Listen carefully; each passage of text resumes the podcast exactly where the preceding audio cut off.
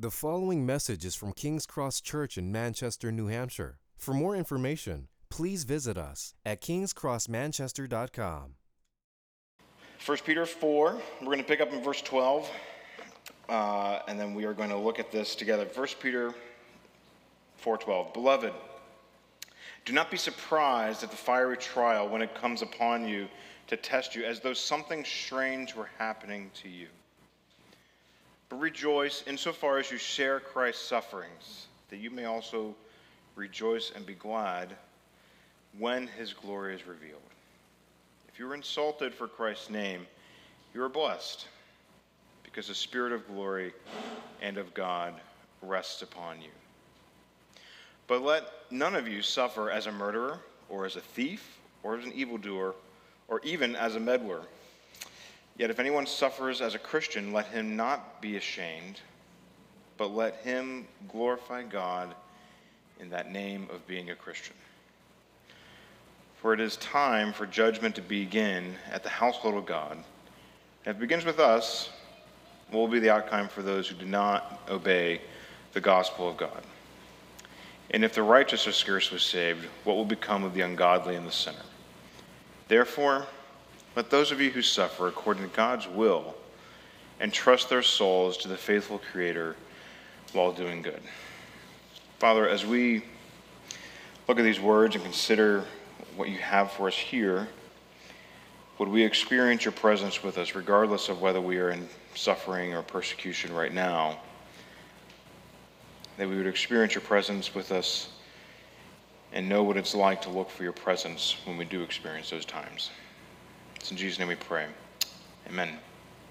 Uh, I'm getting old enough now where some of my um, cultural reference points are being getting beginning to get a little dated. Uh, does anybody remember the fight between Evander Holyfield and uh, Mayweather? I'm sorry, uh, Tyson and Holyfield. It's a big deal. Okay, I got another geezer in here with me. Anybody? Okay, do you even know who I'm talking about? Tyson Holyfield famous fight. Uh, there's a little bit of some snacking going on in the middle of the fight. Um, but going into the fight, the reason I bring it up uh, is that Mike Tyson, uh, he famously said in preparation for the fight, he said, everybody has a plan until they get punched in the mouth.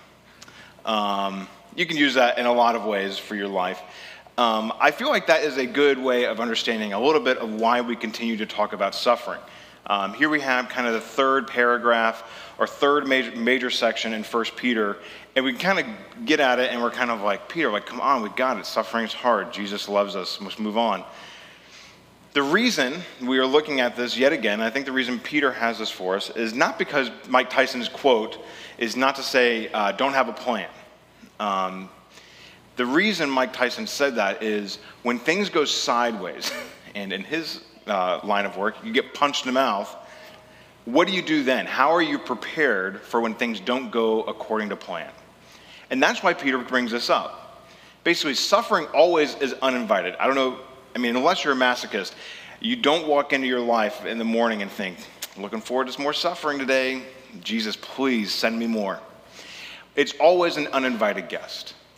And Peter, as a good pastor, is leading us to consider in all the ways in which suffering comes into our lives, how do we prepare? What do we do in the midst of the battle? How do we, what do we do when the fog lays on?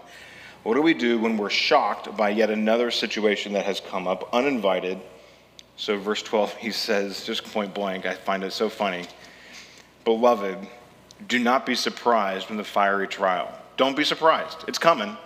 Whether you're inviting it or wanting it or anticipating it, not looking forward to it, whatever, it will come. It will show up. And so, how do we orient so that when that punch in the mouth comes, we kind of know how to find our legs, to figure out what we're doing? What he lays out in these few verses, and we're going to get into this second, what he lays out, um, I'm getting a little bit of some feedback here. Is that, is that just me? Okay. Um, what he lays out is not a one, two, three, how to solve your suffering. Um, the Bible, in fact, as far as I'm aware, there is no prayer, especially in the New Testament, there is no prayer to change the circumstances of suffering. There is not a single time in any of the prayers of Paul or in the ministry of Jesus where you find them saying, God, change the suffering circumstances. The orientation, rather, is as I continue to walk through this, how do I find you? How do I look for you? So rather than like a one, two, three step for how we engage with the suffering in our lives, what I think Peter has for us is imagine suffering is an uninvited guest that walks into your house, sits down in your living room, eats all your food, starts taking up space, and you don't know how to gain perspective on what's going on. What Peter is offering us here is here's a few ways to open up the windows in your living room to gain some perspective to understand what exactly to do when suffering is an uninvited guest in your living room and you don't know how to handle it. Is that tracking? We're cool? We're going to jump in. Here's the main point of what we're looking at. When you suffer, look for God's presence with you. So I think that's the main point. By the way, this Q&A, this goes to my phone here. If you have any questions, shoot them my, my way. I will be glad to engage with those after the sermon. When you suffer, look for God's presence with you. So we're going to pick up here verse 12, 12 through 14. We are going to see that the way we suffer, when we suffer, we look for God's presence. The window to open is rest with God in suffering. Beloved, do not be surprised when the fiery trial comes upon you to test you, as though something strange were happening to you. But rejoice insofar as you share Christ's sufferings, that you may also rejoice and be glad when his glory is revealed. If you are insulted for the name of Christ, you are blessed, because the Spirit of glory and of God rests upon you. See, it's interesting to me what Peter is leading us into considering is that, quite frankly, suffering is not only going to happen, but you are defined as a Christian by a suffering leader, a suffering savior, right? The shape and scope, the emotional range, the intellectual purpose, everything about the life of Jesus was engaged with and touched by suffering in one way or the other. And so, in a certain sense, you get what your master got that's kind of that's a part of it's built into the program and yet we are surprised we often think if i'm in jesus man now that sin no longer has a power over me suffering will no longer knock on my doorstep. But that is not the way of jesus.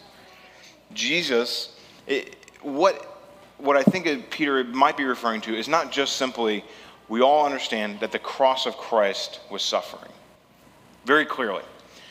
But I think what he has in view is the entire life of Jesus was marked and touched by suffering in multiple ways. I mean, you read through the, the gospel story, you think about it, I, don't know how your family relationships are. Has anybody, I, I, I don't want to raise hands if anybody has like strained relationships with your family, but I don't imagine any of us have had the, quite the same experience of teaching in a context like this and your family shows up at the door knocking and saying, Would you please bring in the straitjacket and get that man out of here? My brother, my cousin, my son is absolutely insane. That is a type of suffering that Jesus endured.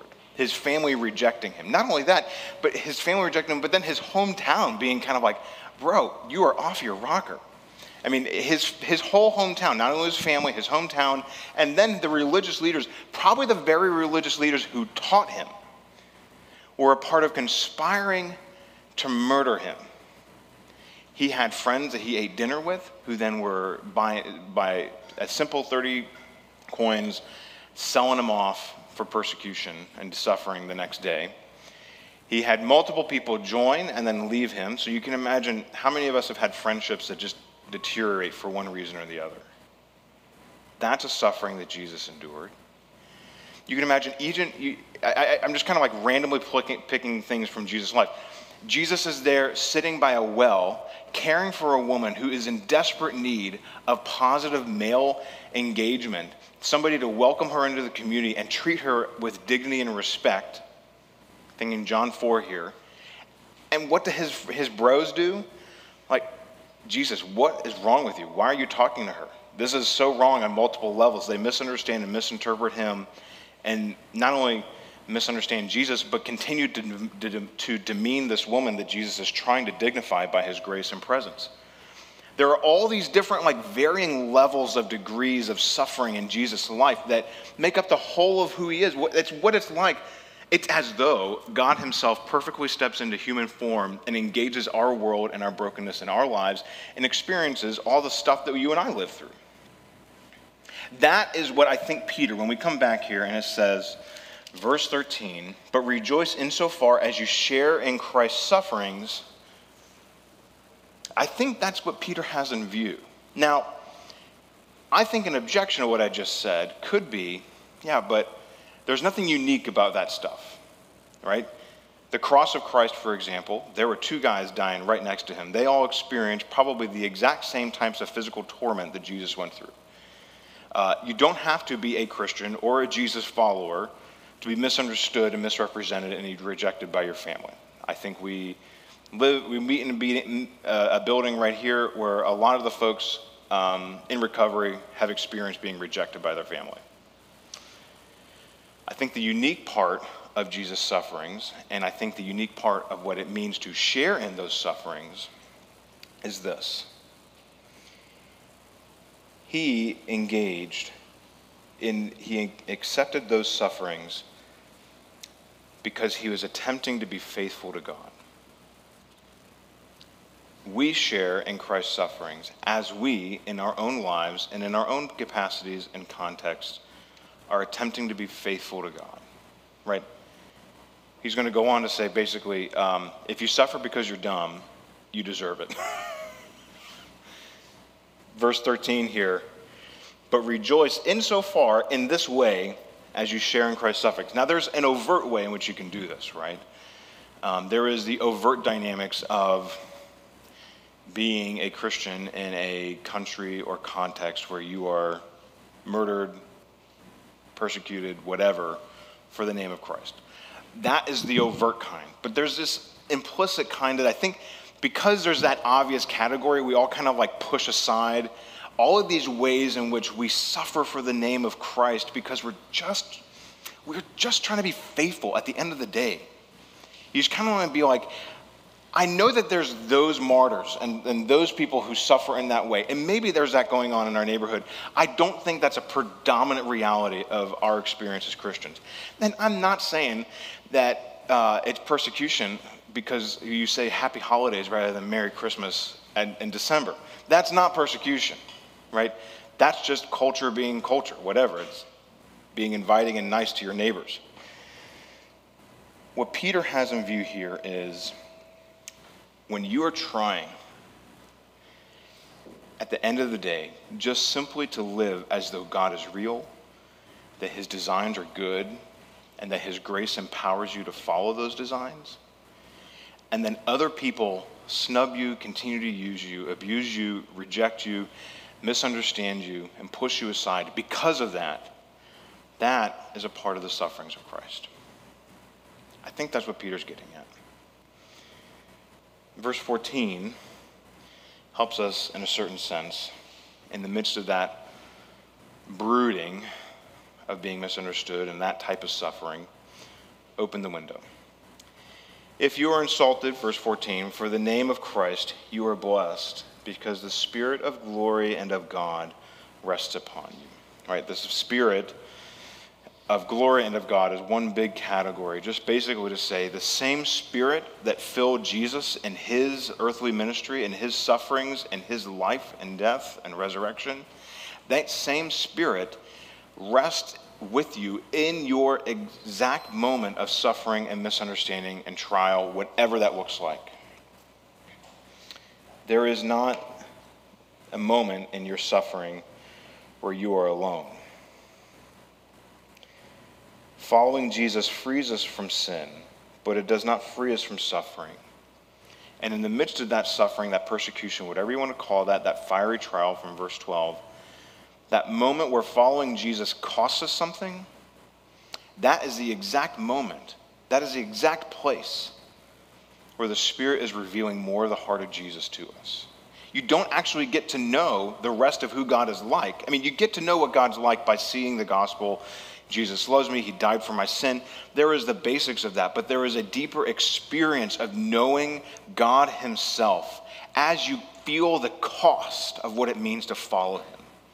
And that is the exact point where the Spirit is, in the midst of that suffering, opening up the heart of Christ to you. Jesus knows this stuff, He knows this place. And if Jesus knows it, it is filled with resurrection power. That is kind of what Peter is getting at here. I don't want to speak to details, but I personally see this in the lives of the folks in our church.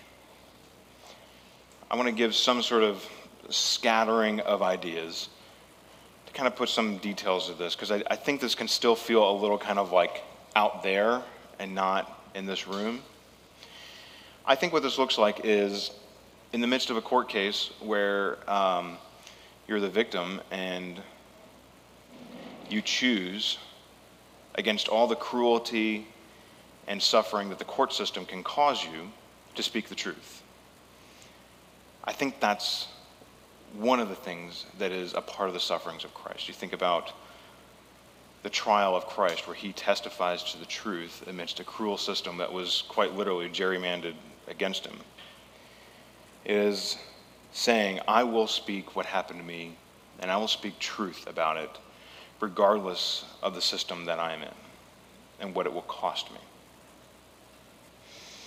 I think that it is a part of, for example, being in a workplace and a culture that is increasingly cynical about good things and choosing not to give in to the cynical, rude, sarcastic culture that can develop there. And because of that, you know, kind of being treated like the Captain America of the place. Sorry, I just watched Age of Ultron again for the 10th time. It could also be um, in the midst of a divorce situation or a finalized divorce situation where you know that your ex is throwing out lies and they're being approved by the court, that you don't do the same in return. Where you know you actually have enough dirt where you could win, or you could say something and get your way. That's a suffering for Christ's sake because you're choosing to follow God's plan and design for simply entrusting Him with the process, even when it is incredibly unfair. I don't think any of these things are overt persecution. I do think that they are implied persecution for simply not giving in to what's acceptable by the culture. Because at the end of the day, you are wanting to follow Jesus. I think that's a part of these sufferings of Christ. You can disagree with me, but I think that's kind of what's going on here. All right, you guys tracking with me? We're cool? We're going to pick up here in verse 15. Another way when you suffer to look for God's presence with you is to move towards God with suffering. Verse 15. But let none of you suffer as a murderer or a thief or an evildoer or even as a meddler. Yet if anyone suffers as a Christian, let him not be ashamed, and let him, but let him glory, glorify God in that name. For it is time for judgment to begin at the household of God. And if it begins with us, what will be the outcome for those who do not obey the gospel of God? And, as he's quoting here, if the righteous is scarcely saved, what will become of the ungodly and the sinner? Uh, basically, uh, verse 15, as I said earlier, is uh, if you're going to suffer, uh, don't suffer because you're dumb and then blame it on Jesus.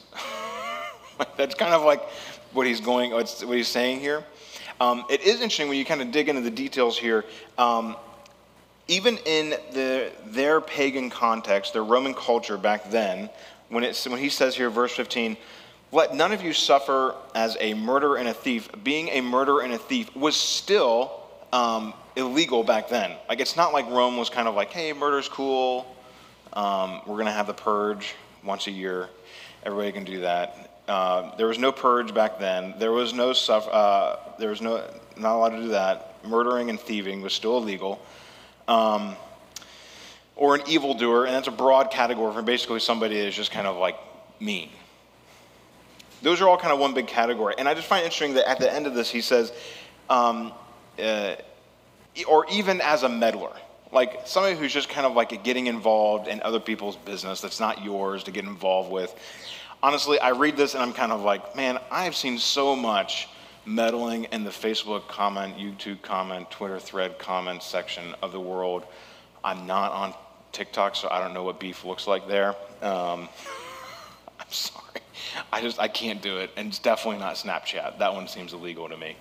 Um, there, there's something shady which I, that's always just never struck me well. Uh, I mean, maybe it is, whatever with you.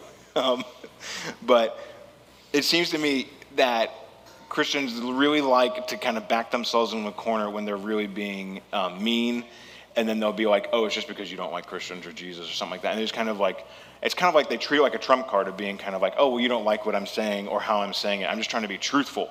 Well, no, you're just being a jerk and unloving, and you're being a meddler. Like that. That's what you're doing.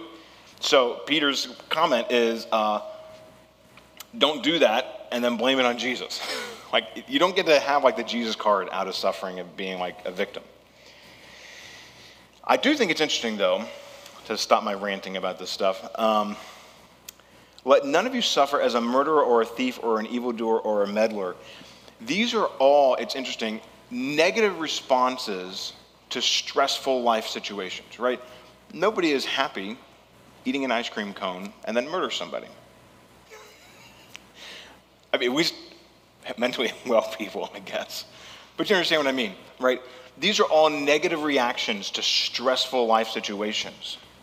So Peter's not diminishing the, the, stressful life situations. What he's saying is don't deal with stress in your life, the strain of persecution or suffering or whatever, in negative dynamics and then chalk it up to Jesus.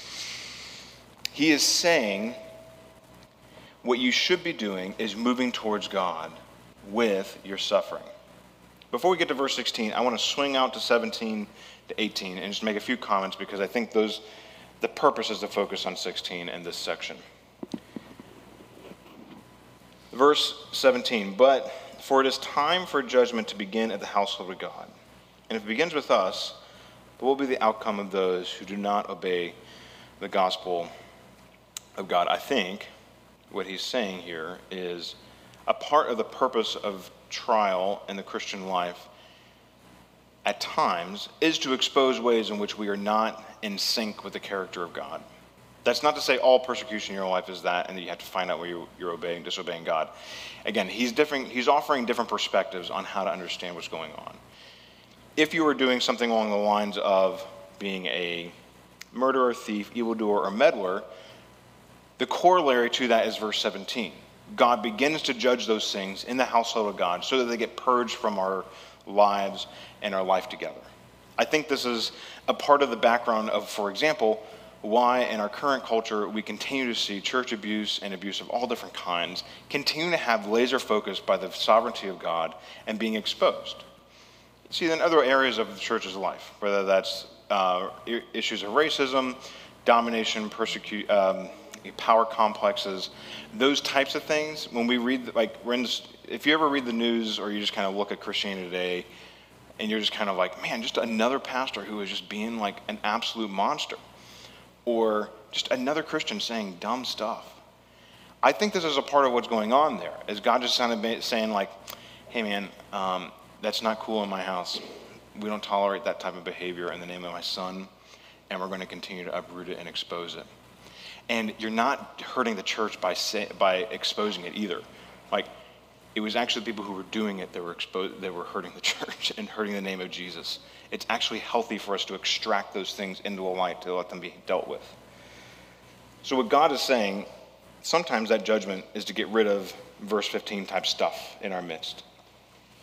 Apart from that, verse 16, yet if anyone suffers as a Christian, right, he's qualifying that. Right? If you suffer, as we were talking about earlier, for the sake of following and being faithful to Jesus, here is his second window to open. Let him not be ashamed, yet let him glory, glorify God in that name. I think this is such a, an interesting way for Peter to say this, because he could have just said, let him glorify God. But what he does is he says, Don't be ashamed if you're a Christian and suffering for following Jesus, glorifying your name of being in, in, in Jesus. I want to kind of pick up on two things here, and we'll move on. The first thing is let him not be ashamed. I, I find this is where you, 2,000 years later, I don't know, or whatever, when Peter died, 2,000 years later, people are still exactly the same. We really haven't changed that much. I mean, I think we have better clothes, and I really like air conditioning. Um, music is great on instruments, you know, instead of like the lutes and flutes and stuff like that. I like guitars. Things have changed a little bit, but people have not. I'm sure in your experience of suffering, or you've seen with people around you, suffering comes. And what is the psychological direction of everybody in suffering? It is to go inward. It is to go into how am I to blame? What did I do? What did I do wrong? How is this my fault? What did I do? All these internal, it goes inward. We go inward with our suffering. I did something wrong. I'm the problem. We feel ultimately embarrassed for being ourselves because experiencing suffering is hard, it is difficult. And the way we intuitively respond to it is just to go inward, to go to shrink inside. I mean, you think about if you think about stress in your life, even just like physiologically, the way we respond to stress is to like hunch over our shoulders, we get a crick in our neck, sore, soreness in our back, because we do like I'm exaggerating it like this. But this is how we kind of like respond to stress. We get like really tense. It's, it's a physiological response to like protecting ourselves. We psychologically know we're in danger in the midst of suffering, and we physically manifest it by responding in this way. So much so that I'm not sure if you're aware of this, with PTSD survivors and victims, here are three things that happen in the midst of a PTSD survivor that are physiological that have massive psychological effects. Uh, I will qualify this to say I am not a medical doctor and I don't really know uh, medicine very well. So, just recognizing um, that qualification. The hippocampus shrinks. That is the center for emotion and memory. The hippocampus shrinks. So, what that means, your capacity for emotion and memory gets really small the amygdala function increases, right? The center for creativity and ruminations. So the recalling of experience increases. So you imagine a traumatic event. Your, your ability to process that emotionally shrinks, your ability to recall it increases. That is not good. The prefrontal anterior um, cingulate function decreases the center for more complex functions like planning and self development. So your emotional response decreases. This is all stuff within the functions of your brain. Your ability to imagine that scenario increases. Your ability to imagine your life beyond that situation decreases. I'm looking at, am I on, am I right on this? Am I? Okay. You guys are like more than medical people. You can correct me if I'm wrong. In short, your body's thinking, the way you physiologically respond to trauma, suffering, pain in your life, is to, in a certain sense, take over and short circuit your ability to move beyond it. It's just another way of saying, verse 16. When we experience suffering, we often feel ashamed and embarrassed for experiencing what is complex spiritual, psychological, physical response to the trauma in our lives. And Peter's encouragement don't be ashamed of that. That's what it means to be human. That's what it means to experience life full on the chin or getting punched in the mouth, so to speak, for Jesus. And his encouragement don't be ashamed. Nothing that you're experiencing is unique to you. The circumstances might be unique, but everybody's had the experience that you're having. Instead, let him glorify God in that name of being a Christian. This, I think, is a callback to, very, to the very beginning of 1 Peter. In the midst of our suffering, the way we open the window of our souls to understand the suffering that we're going, going through, not to change the circumstances, but our perspective, and to find God in that suffering. If you have a Bible, you can read, I'll read these out for us. Peter, an apostle of Jesus Christ. This is what your name is in Jesus.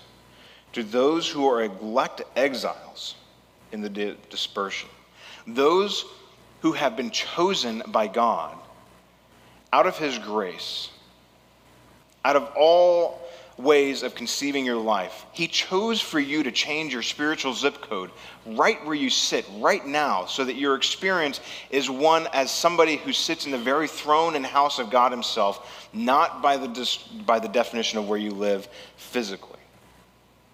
He chose you.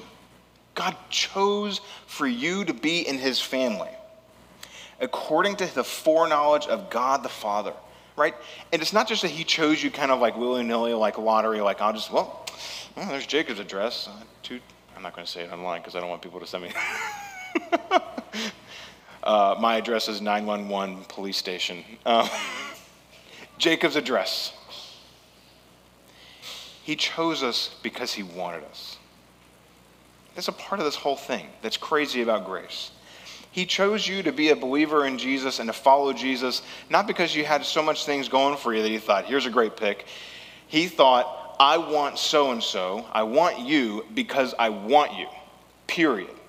He's that type of God where his grace chooses out of delight for us. And then not only that, in the sanctification of the Spirit, regardless of the mess of your life, whatever's going on and you think is absolutely a disaster zone and you think, man, I cannot get over this, this will not change easily or quickly, it is embedded with the Spirit, the sanctification of the Spirit, right? That's not any comment on your personal holiness. It is saying God has chosen to dwell there. Whatever the junk is in your house, all right? God knows I've got a lot of junk in my house and in my life. God has chosen to then make his grace renewing holiness that we just sang about earlier live there. For obedience to Jesus Christ for the, and, by, and for the sprinkling with his blood, you are the exact type of person that Jesus chose to die for, that you could follow him and know him.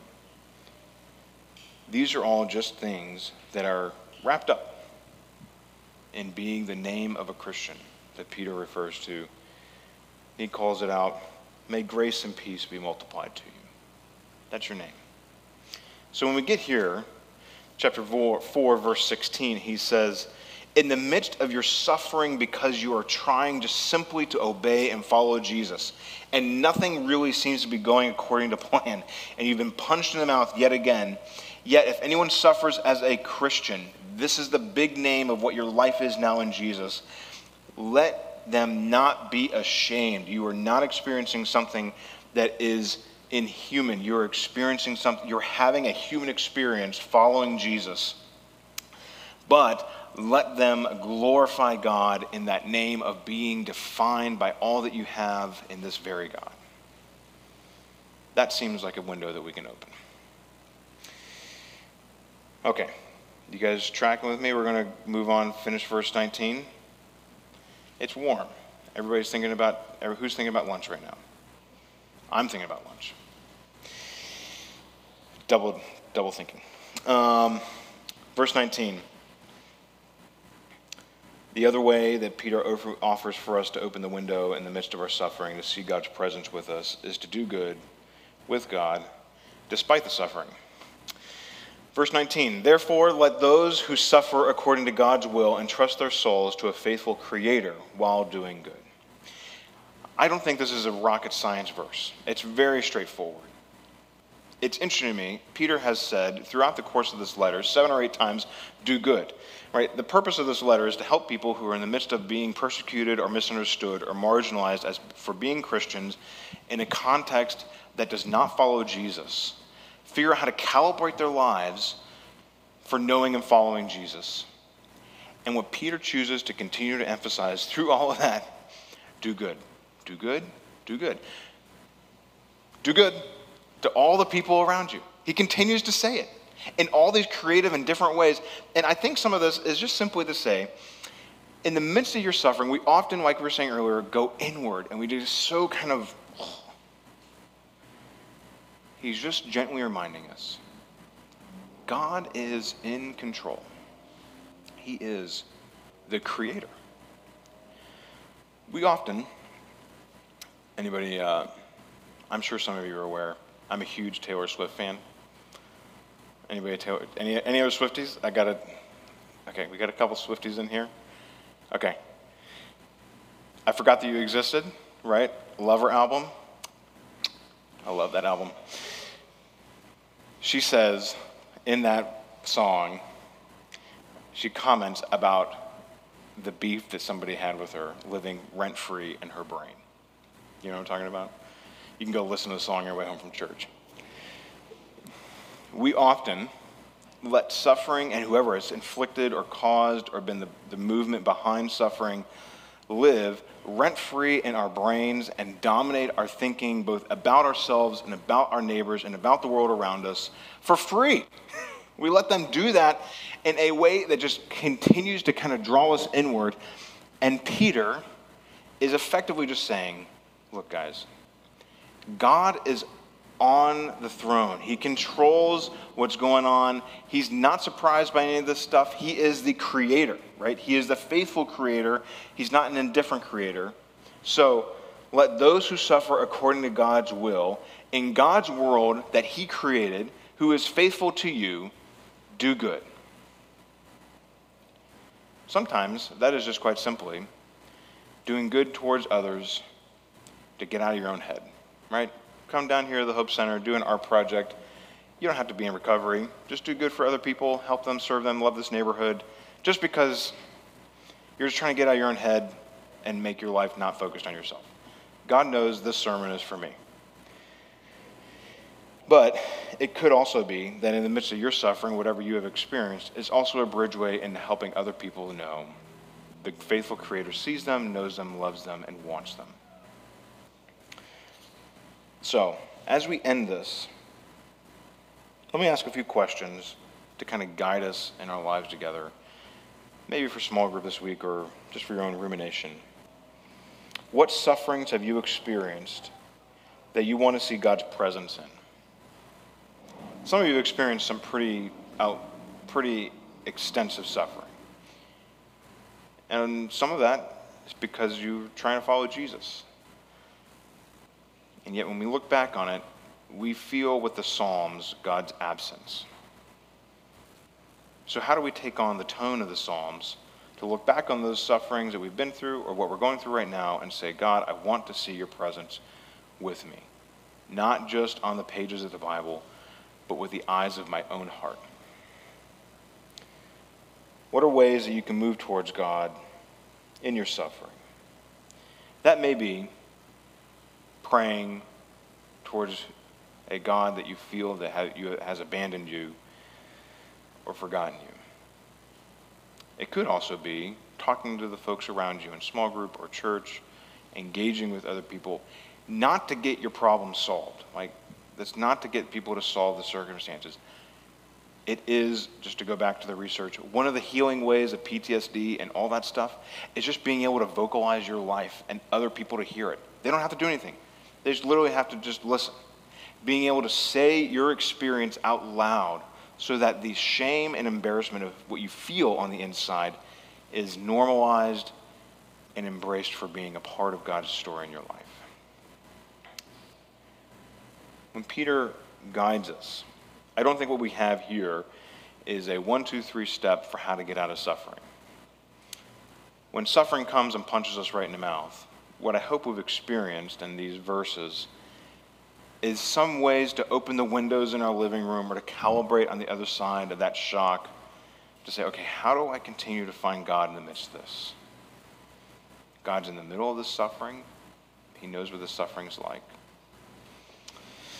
God wants me to move towards Him, and He's not ashamed of me struggling with suffering. And in the midst of all of this stuff, whoever's caused this suffering, whatever's caused it, doesn't get to hold rent free space in my brain. I'm going to continue to do good for those around me. Let's pray.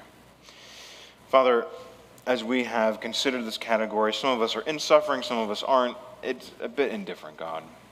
You're still with us.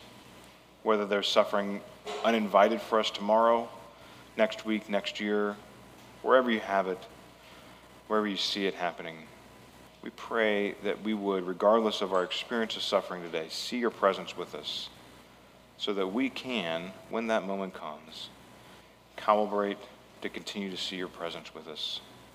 It's in Jesus' name we pray. Amen. Thank you for listening to this message from King's Cross Church in Manchester, New Hampshire. Please feel free to share or distribute this content, but do not charge for it or alter the content in any way without permission. King's Cross Church exists to treasure, proclaim, and grow in the gospel of Jesus Christ. To find out more about King's Cross Church, please visit us at kingscrossmanchester.com.